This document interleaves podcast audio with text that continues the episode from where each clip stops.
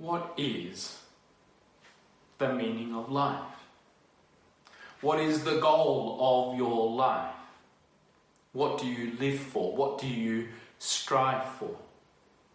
But maybe more importantly, what do you get from life? What is it that you will receive at the end of it all? What will you have achieved? That question is probably more important now than it may have ever been in your life. What are you living for? Why are you living? As we look at 1 Peter, as we look at what God's word says to us now, and particularly on this Resurrection Sunday, we remember what Jesus has done for us in his death, but particularly today, his resurrection. What does the resurrection have to do with our life today? What purpose, what meaning does it give us? Does it change anything? As we look at these words, there's a few things that, that stand out. And the very first thing is that we are chosen. Right there in Peter's introduction, he writes to Christians, God's elect, scattered throughout the world. And they are chosen according to the foreknowledge of God. And I don't know about you, but that is a precious truth for the Christian who understands that they are chosen by God. See, this life in Jesus is no accident. It's not a mistake. It's not something that just happens randomly. Neither is it that's that is it something that you choose to take the initiative in. Now, you do have a choice. But in coming to Jesus, that was planned well in advance. We read passages like Psalm 139, where David says, My frame was not hidden from you when I was made in the secret place, when I was woven together in the depths of the earth. Your eyes saw my unformed body. All the days ordained for me were written in your book before one of them came to be. And he goes on to say, How precious to me are your thoughts, O God. How vast is the sum of them. Or similarly, in, in Romans 8, we read, And we know that in all things God works for the good of those who love him, who have been called according to his purpose. For those God, for, he, God foreknew, he also predestined to be conformed to the likeness of his Son, that he might be the firstborn among many brothers. And those he predestined, he also called. Those he called, he also justified. Those he justified, he also glorified. And Paul goes on to say those precious words What can separate us from the love of God? Nothing. Nothing can separate us from the love of God. Why? Because God is sovereign, God is in control, and what He has ordained, what He has chosen, well, that's secure, that's sure. And we can have confidence that when we are in relationship with Jesus, that that is that is secure in God's hands. But it doesn't end there. God doesn't simply choose us for no reason, but we've heard in Psalm and in Romans, and we hear it here. We are chosen according to the foreknowledge of God the Father through the sanctifying work of the Spirit of the Spirit for obedience to Jesus Christ and sprinkling by his blood. There is a product, there is a result because of God's decision. And that is that we are to be sanctified, to be made holy. And if you remember from our time in Leviticus, to be set apart, to be different, to be unique, to be unlike anything that the world knows. We are sanctified through the Spirit, the work of the Spirit, for obedience to Jesus Christ and sprinkling by his blood. And so, this choosing of us by God to be in relationship with Him is to make us holy, to set us apart, to make us unique, to make us unlike the world around us. We're meant to stand out, we're meant to be different. And to be chosen by God is an invitation to experience and explore life like we don't know. To experience and to know life on a different level. Because it is life unlike the life of this world. But there's something we need to understand. Because this life that is given to us doesn't simply come to us by birth or by right or by virtue.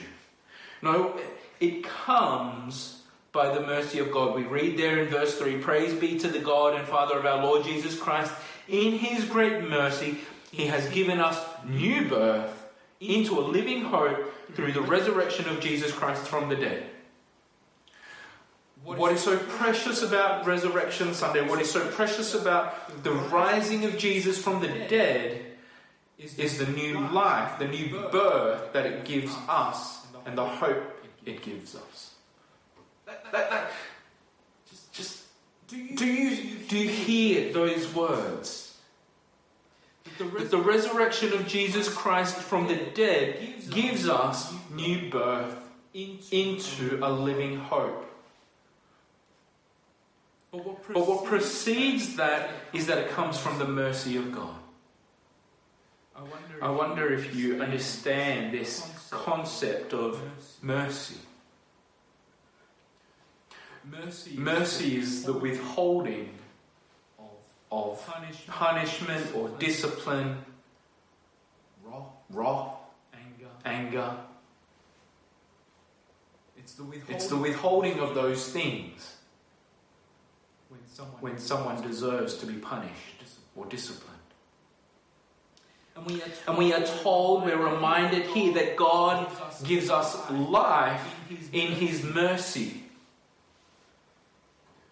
It's, it's as, a, as a parent that chooses, in a moment not to discipline or punish their child, their child as, an as an act of love as an act of mercy. And God, and God does that for us. Why? Why does He need to do that? Because as, because as we're told right from the, right from the beginning of the pages, the pages of Scripture, we have this problem called sin. We are sinful people. What is that? It is a rejection of God. It is a rejection of all that is good. It is a rejection of all that is holy. And we see that time and time again, and I don't know about you, but I see this in my own life day after day. That instead of trusting and depending on the good things of God, I instead reject them or turn my back on them, ignore them. And it is for that reason of sin, that rejection of God, of ignoring God, that He shows us mercy. And He does that through the giving of Jesus. We remembered on Good Friday the death of Jesus, and today we remember the resurrection. And in God's great mercy, He gives us a new birth into a living hope through the resurrection of Jesus. We don't deserve it. We don't deserve this gift that God has given us, but He chooses in His mercy to give us this gift of new life.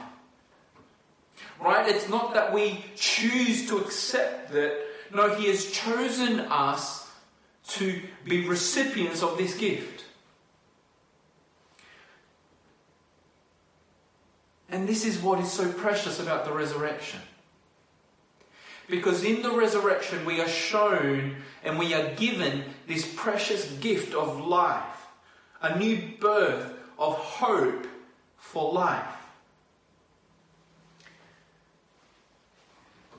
Time and time again, I find myself buying gifts or treats for my children. And then only moments later, they disobey or they act unkindly to their siblings or something or rather happens and it frustrates me to no end. And I, I wonder, why do I bother? I bother because of love. I bother because I want to be merciful. And that's what God does for us. In His mercy, despite our sin, we're, we're told in Romans, while we were still sinners, Christ died for us. He died for you. Even in your sin, even in your rebellion, even in your rejection of God, Christ died for you. But He doesn't end there. He rises from the dead so that you can have a new life, a new birth filled with hope in Him. That, how precious is that? But it keeps going. Not only are we given a new birth into a living hope through the resurrection of Jesus, verse 4, we receive, we are born into an inheritance that can never perish, spoil, or fade. This gift is not just this gift of life,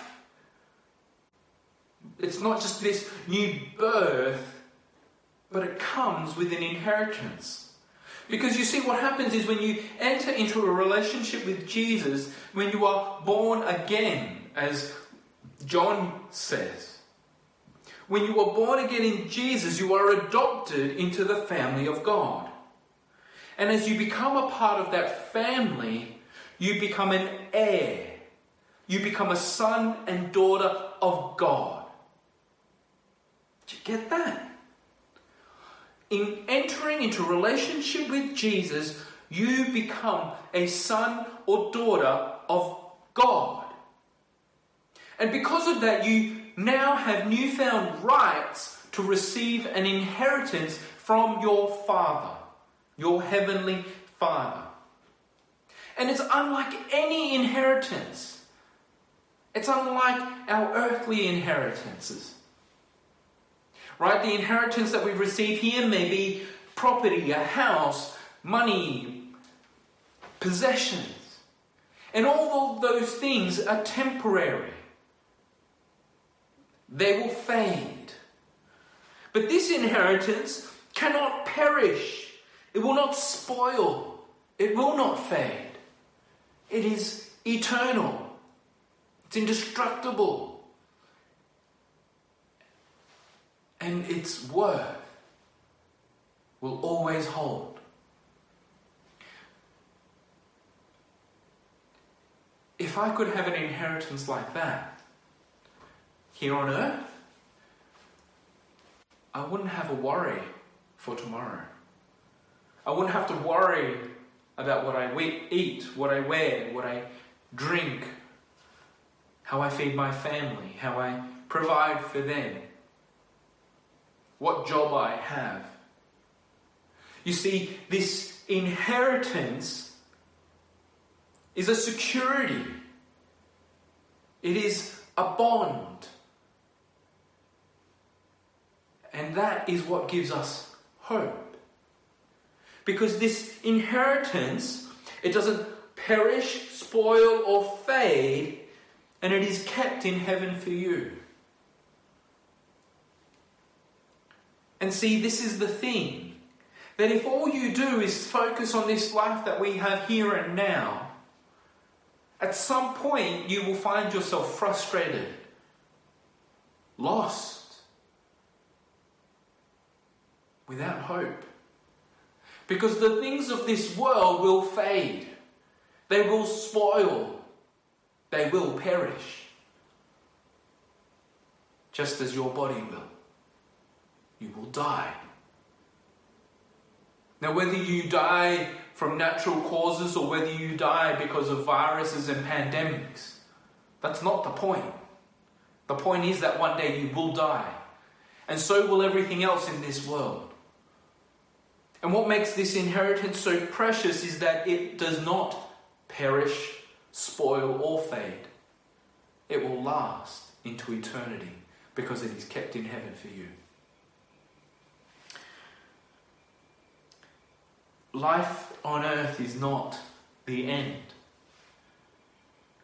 Now, it doesn't render or make this present life meaningless because why do we live? Well, we live because of hope. And in that living, we are being sanctified. In verse 2, we're being sanctified by the work of the Spirit. We're told in verse 6 that while we have this hope and while we rejoice in the resurrection of Jesus and the new birth that it gives us, though for a little while you may have to suffer grief in all kinds of trials. Right? This life on earth, and yes, it is temporary, it is still affected by sin. It is still tainted by sin. It's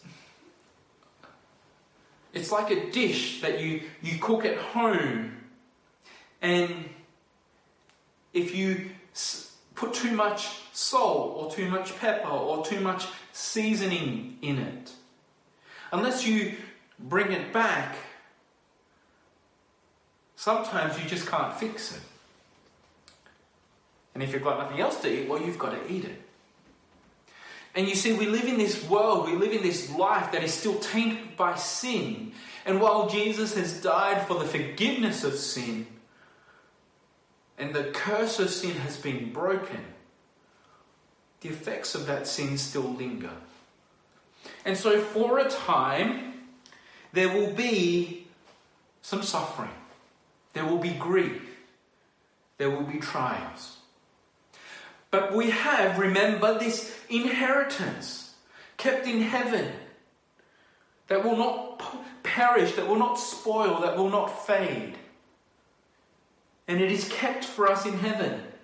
Not just that, it's shielded by God's power. And so that gives us strength, it gives us courage to persevere through whatever trials, whatever suffering, whatever grief that life might bring. And in all of that, we are being sanctified. We are being made holy. We are being made to be different and unique from this world. And how is that done? Well, we're given an illustration here. It is like the refining of gold. And I don't know if you've seen gold being refined, but when gold is being refined, all the impurities bubble up to the surface. And the metal worker who is refining that gold will scrape off those impurities and get rid of them. And what is left then is pure gold. But see, we're reminded again that this pure gold, even though it's refined by fire, will perish. Gold will perish. And as much of an earthly security it is, it is not a heavenly one, it is not an eternal one. It too will perish and fade.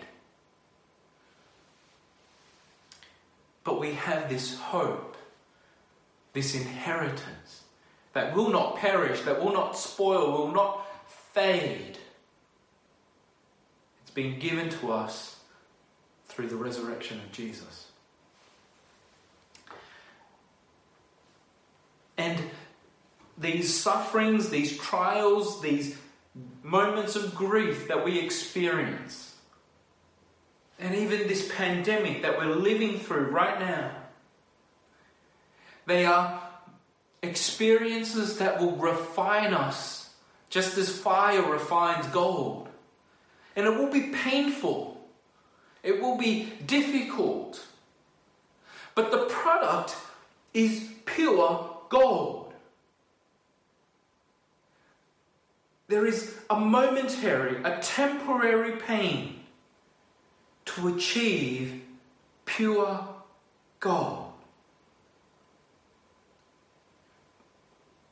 Just how precious we value pure gold. How much m- more should we then value the life that is made pure, that is sanctified, that is made holy by the work of the Holy Spirit in our earthly lifetime?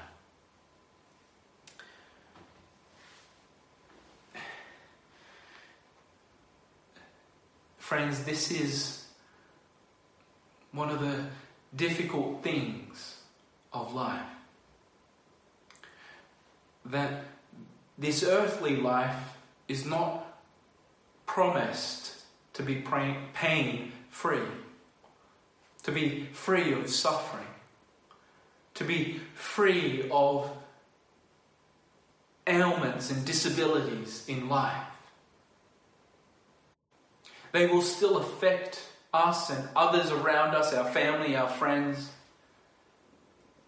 But see, we have to remember that we have this hope. This hope that we have a life, a salvation that is waiting for us at the end as we are refined like gold. Because we want to get there without those sufferings being kept behind.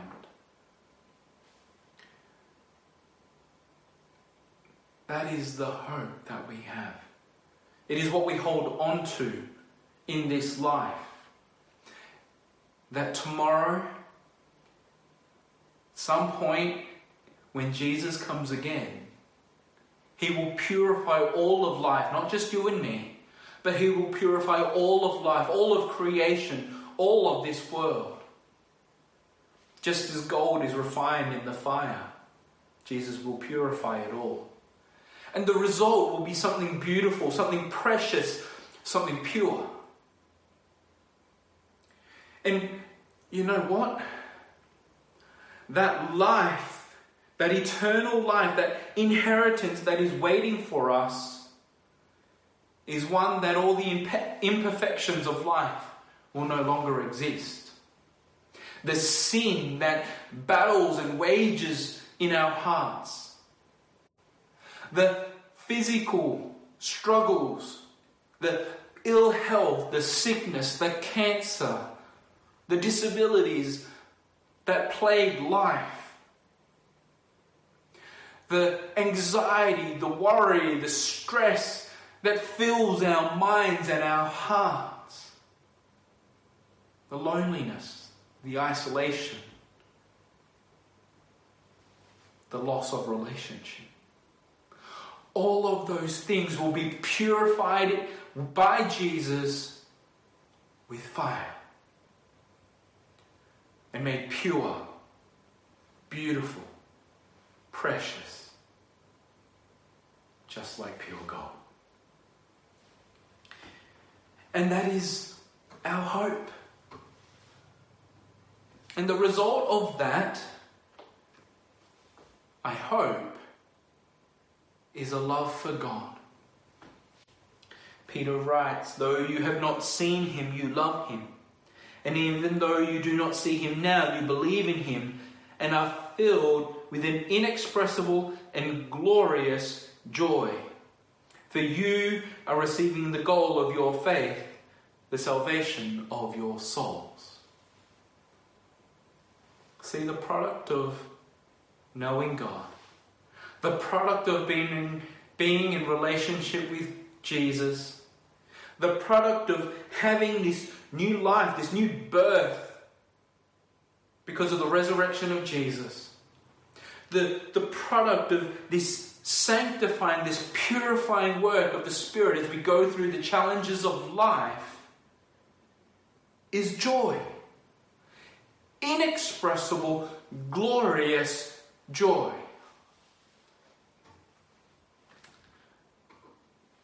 I don't know how many of you would think of things that way. For the student, it's the joy of accomplishing or finishing an exam or an assignment after all the hard work that you've put in. It's the completion of a project at work or something that you're building. There's the painstaking toil that goes into those things. And when they're completed, there is a joy to be found in them. It doesn't take away from the pain, the perseverance, and the investment. And that's what we're told here that this life, even though there is suffering, even though there is grief, even though there are trials which will come our way, the result is joy.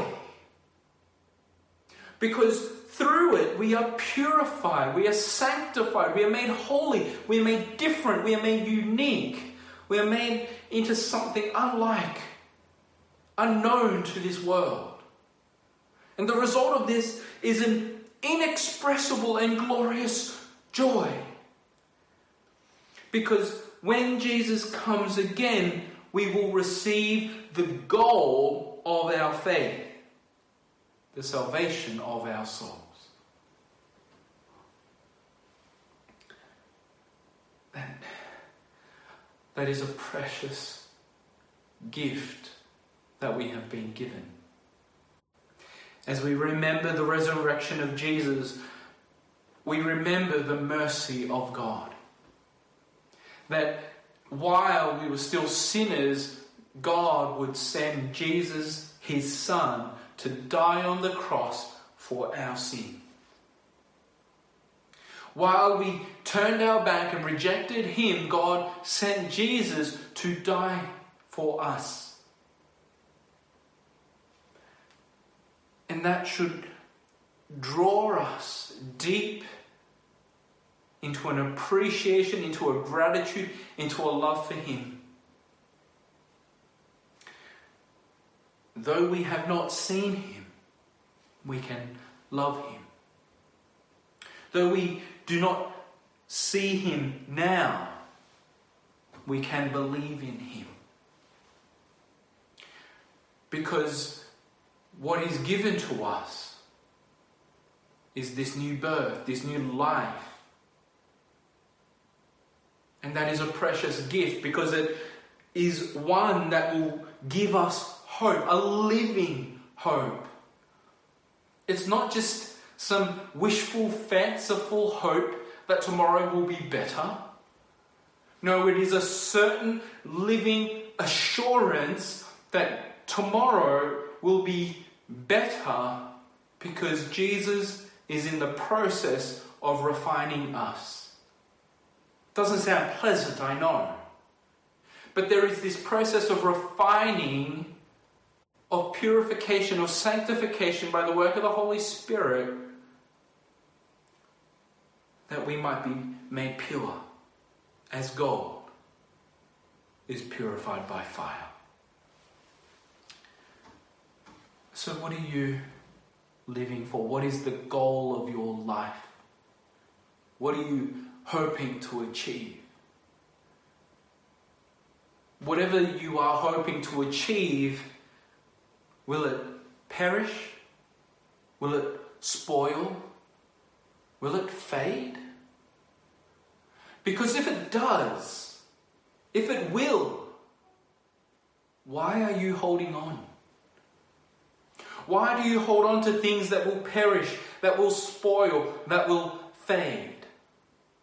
Because you see, in Jesus, in the resurrection of Jesus that we remember today, you are being invited into a new birth, a new life that will give you the rights of a son and daughter of the living God, your heavenly Father, and there will be an inheritance that is imperishable, that will not spoil, that will not fade. It will last beyond this earthly life. What are you living for? Because when you seek to live this life that God has given you, there is an assurance and a hope that will carry you through no matter what life throws at you. Now, there is no promise that it is pain free. We're told very clearly that for a little while there will be suffering and grief and trials of all kinds. But at the end of it is this promise of life, this promise that we can hold on to a living hope. And so, friends, what are you waiting for? If you know Jesus, will you hold on to him and remember this life that you have in him? A life that will give you hope no matter what comes. Whether it's trials in your family or in your relationships, in your workplace, in your school, in your future. No matter what they are, they will last for a little while, they will. But at the end of that is this inheritance, this promise of an eternal life where all of that suffering, grief, and trial and pain will be no more. So persevere through those things. Don't do it alone.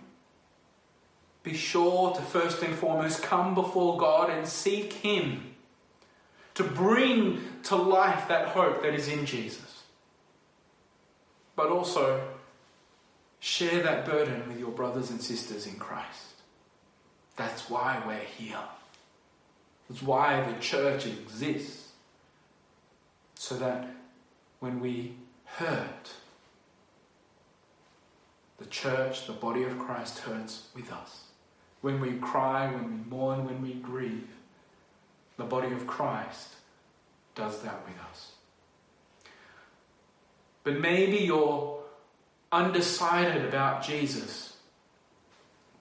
If this sounds good to you, if you're getting what is being said here, if this is getting your attention, what are you waiting for?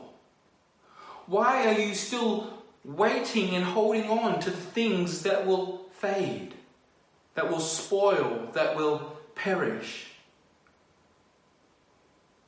Because, see, today is Resurrection Sunday.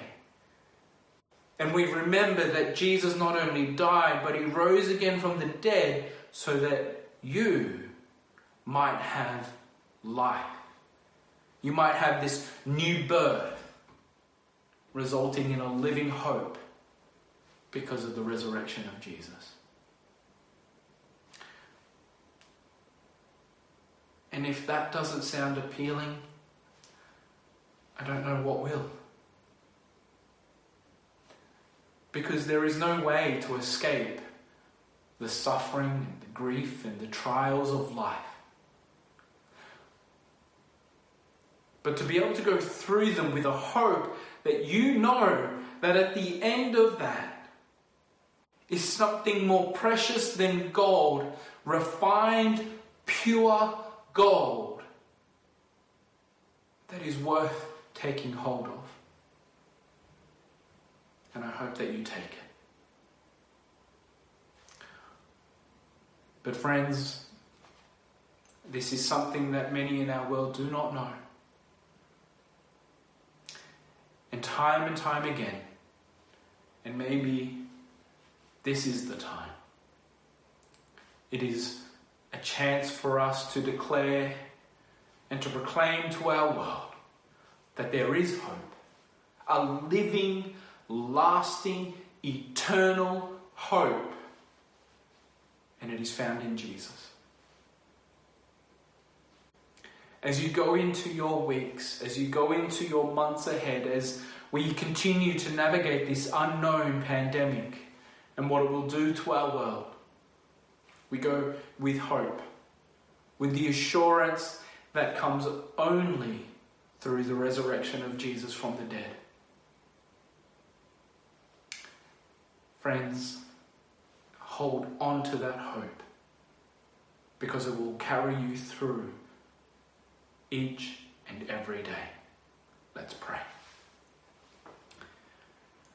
Heavenly Father, we thank you. We thank you for your great mercy. Your mercy demonstrated to us in the death of your Son, Jesus Christ. Given to us. Because of that is a new birth into a living hope that will stay with us until the end of time. For those of us who love you, who believe in the Lord Jesus, reassure us of that hope. Help us to persevere. Help us to hold on to that hope. And for those who do not know this hope, I pray that you will make it clear to them.